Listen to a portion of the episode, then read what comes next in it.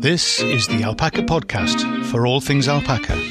If you're an owner, a soon to be owner, a want to be owner, or are just alpaca mad or love the fleece, welcome to the Alpaca Tribe. I'm Steve Hetherington.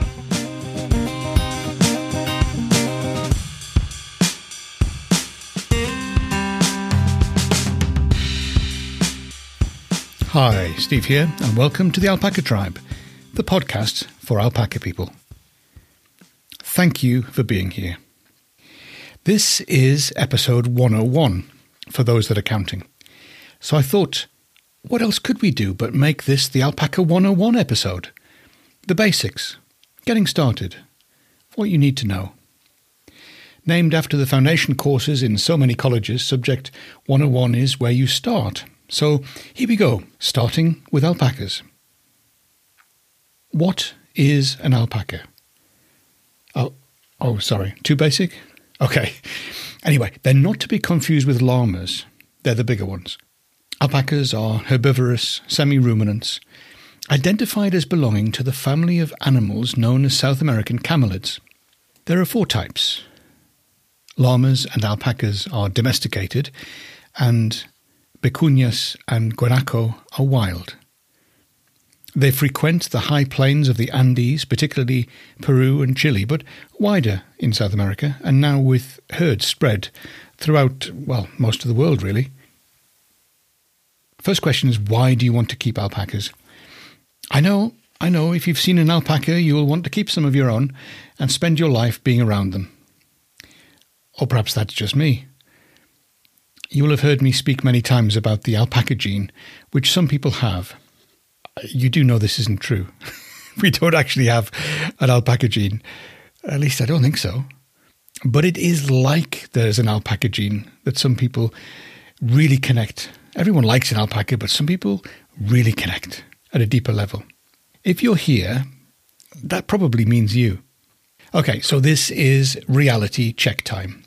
Why do you want to keep alpacas? Is it really a good idea? Have you got the space? Have you got the money? Have you got the time?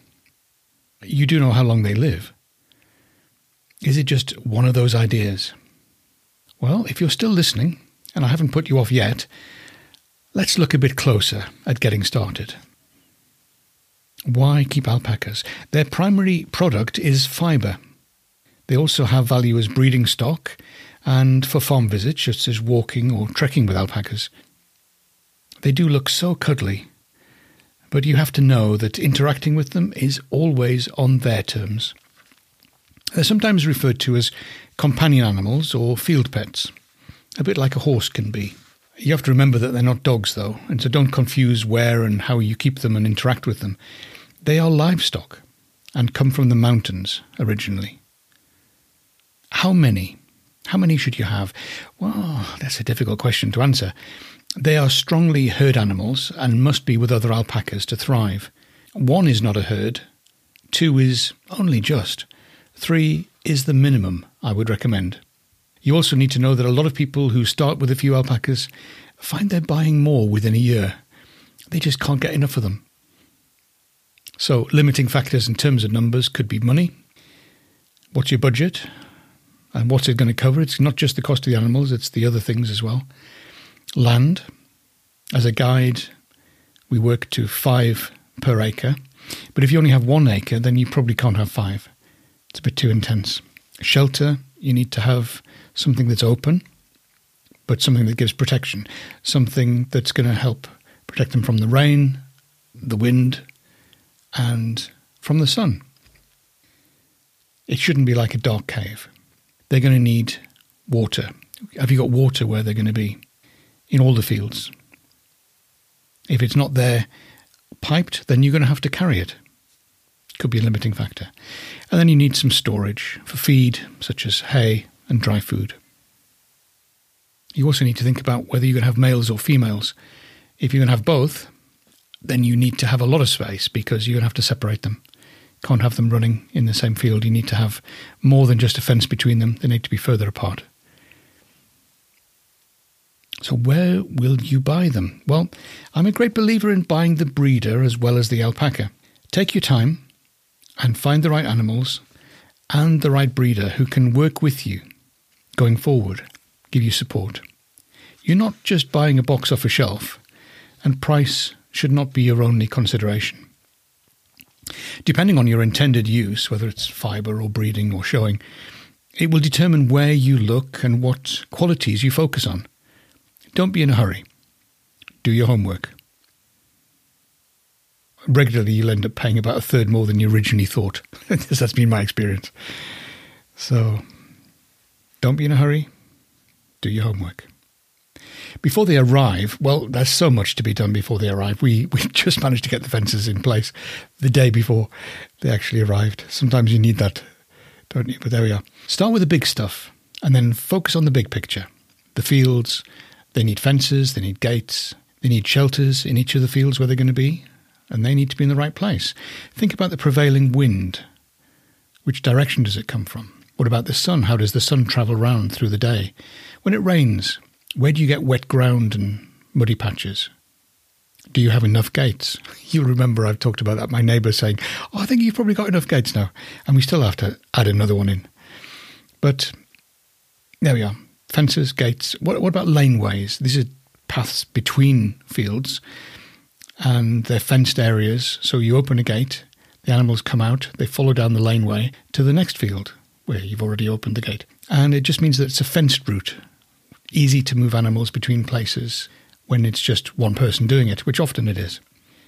And then the shelter, physical shelter, could be a stable, could be a barn, which we I get barn envy when I go some places.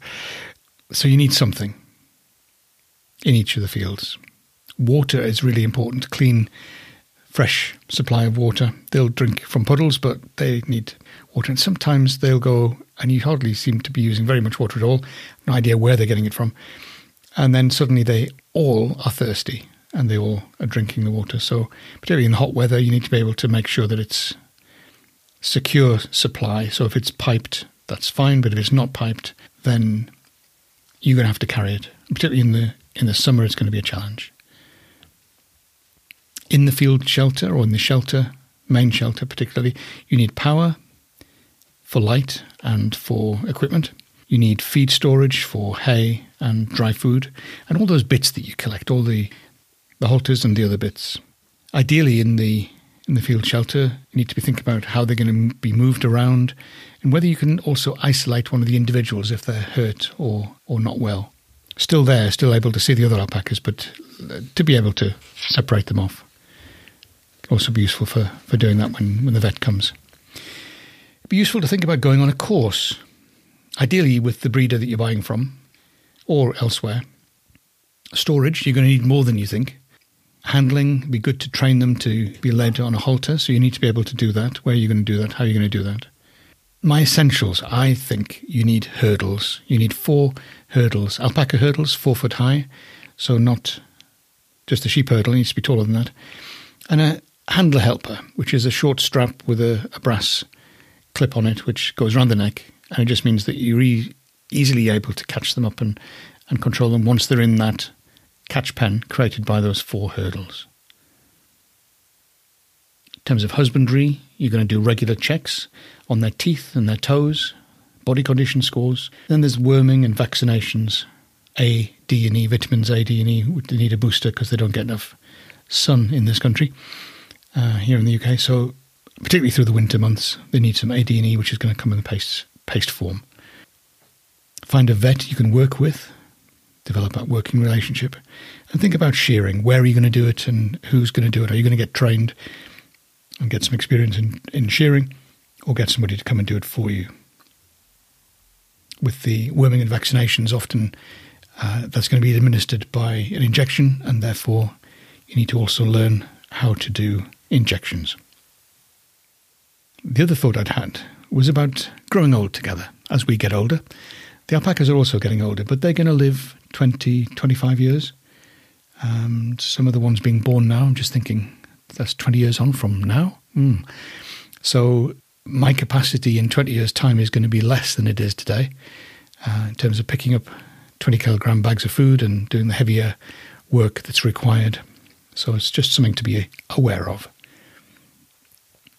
I think as a warning, probably it's a good warning. It's going to take you more time and effort. It's going to cost you more money. And there are times when they will limit you. You won't be able to go away for that holiday because, well, that's when they're going to give birth.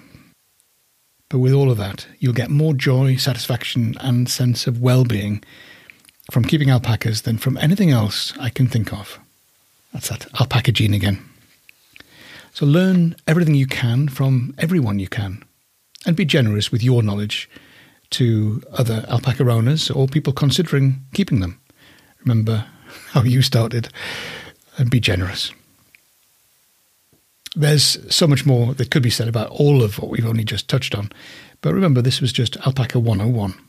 Quick overview for getting started.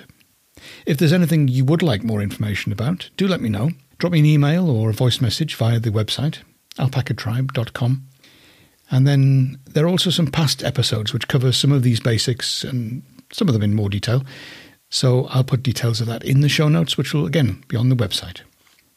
I hope it's been a, a fun and informative gallop through Alpaca 101.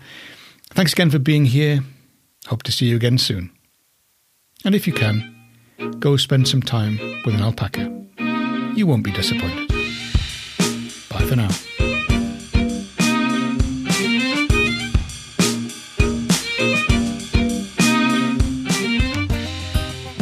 This is the Alpaca Tribe, and I'm Steve Hetherington.